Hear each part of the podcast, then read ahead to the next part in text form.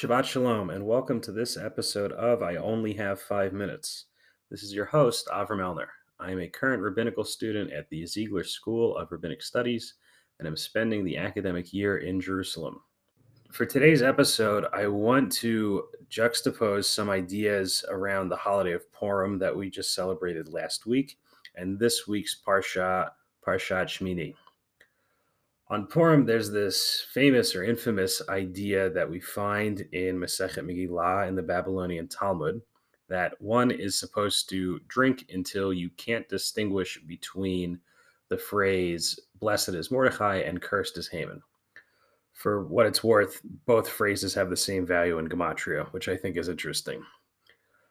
And the rabbis have a lengthy discussion in the centuries after the Talmud is uh, codified about what this idea actually means in terms of consuming alcohol and intoxication. But the main idea is blurring the lines between the sacred and the profane, the holy and the unholy. And I believe that Purim provides a semi controlled environment to ask the question is there a difference between the sacred and the profane, between the holy and the unholy? And I believe that the difficulty in distinguishing distinguishing between Mordecai and Haman is less about getting drunk and more about contemplating the implications of a non-dualistic worldview. If there's no duality, and if everything comes from God, then both Mordecai and Haman and every other good evil pair you can think of, both of those characters come from God. And in a world where there seem to be very clear divisions between good and evil, right and wrong, what do we do with this idea? How do we understand this truth that everything comes from God in light of our lived experiences? It's very clear, I believe, for all of us that some things are right and some things are wrong. And Purim forces us to look at the edges of this. Now, let's juxtapose this with two psukim, two verses that we read in this week's parsha. Yain v'shacher al tesht ata uvenecha itach V'voachem el ohel moed velo tamutu chukat olam l'dortechem. Ulhavdil bein hakodesh uvein achol uvein hatameh uvein hatahor. Do not drink wine or any other intoxicant, you or your sons, when you go into the tent of meeting, into the Mishkan, or you'll die. This is the law for all time, because you must be able to distinguish between the sacred and the profane and between the pure and the impure. God says this to Aaron right after his sons Nadav and Avihu are killed by God for attempting to offer Eish Zarah, a foreign fire, at the Mishkan, at the tent of meeting. So God is giving Aaron rules of conduct for when going into the Holy of Holies. What's interesting about the incident with Nadav and Avihu is that Rashi Rashi's commentary says that Aaron's sons were actually drunk when they entered the Mishkan and when they gave this strange fire offering. And because they were drunk, they couldn't distinguish between the sacred and the profane, and God kills them for it. So, in this incident, we have a very clear story with very real stakes about the dangers of not being able to distinguish between sacred and profane. And again, we come back to this question how do we handle this tension between adopting a non dualistic worldview with this very clear charge that we must be able to distinguish between holy and unholy? This division we even we chant every Saturday night during Havdalah. Hamavdil ben Kodesh.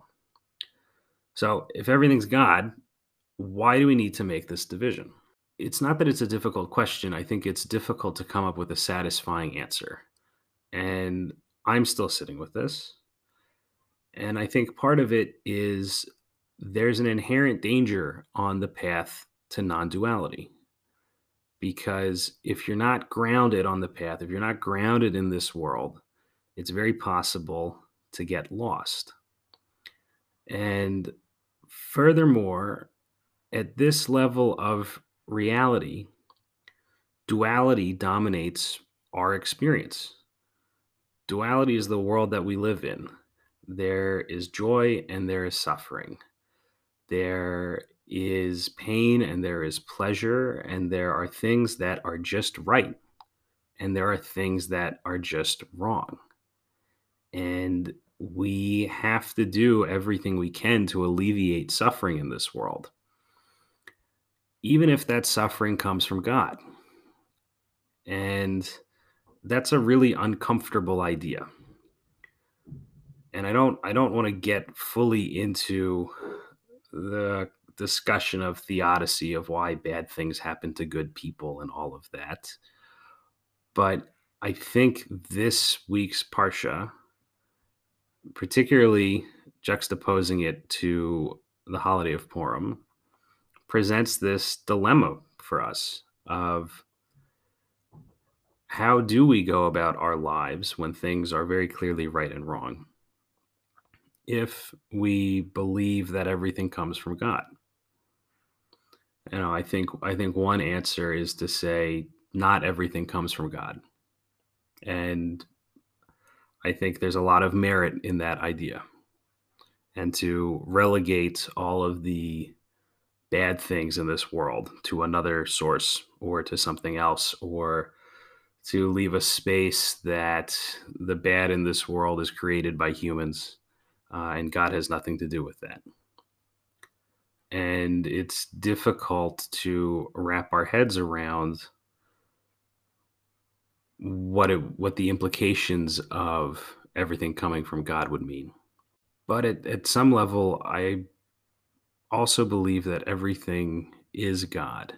I believe both that and the fact that in this reality, level of reality, there are things that are right and wrong, and that this charge given to Aaron of being able to distinguish between the sacred and the profane, this um, commandment that we recite during Havdalah, we need to be able to distinguish that. I think it's a question that we just have to keep sitting with and keep turning over and over. And I wish I could have a satisfying answer for you and a satisfying answer for myself. But I want to be very honest with all of you and share that it's something I've been thinking about a lot lately. So, my bracha, my blessing for all of you is may each of us be able to sit with those questions that don't have clear answers. Those questions that maybe there isn't a right or wrong answer, even if there is an answer. And you know, I remember reading this uh, this quote by um, the late actor Gilda Radner. Uh, this phrase of delicious ambiguity.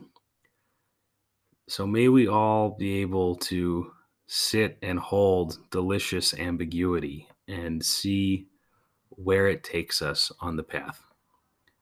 Thank you and Shabbat Shalom.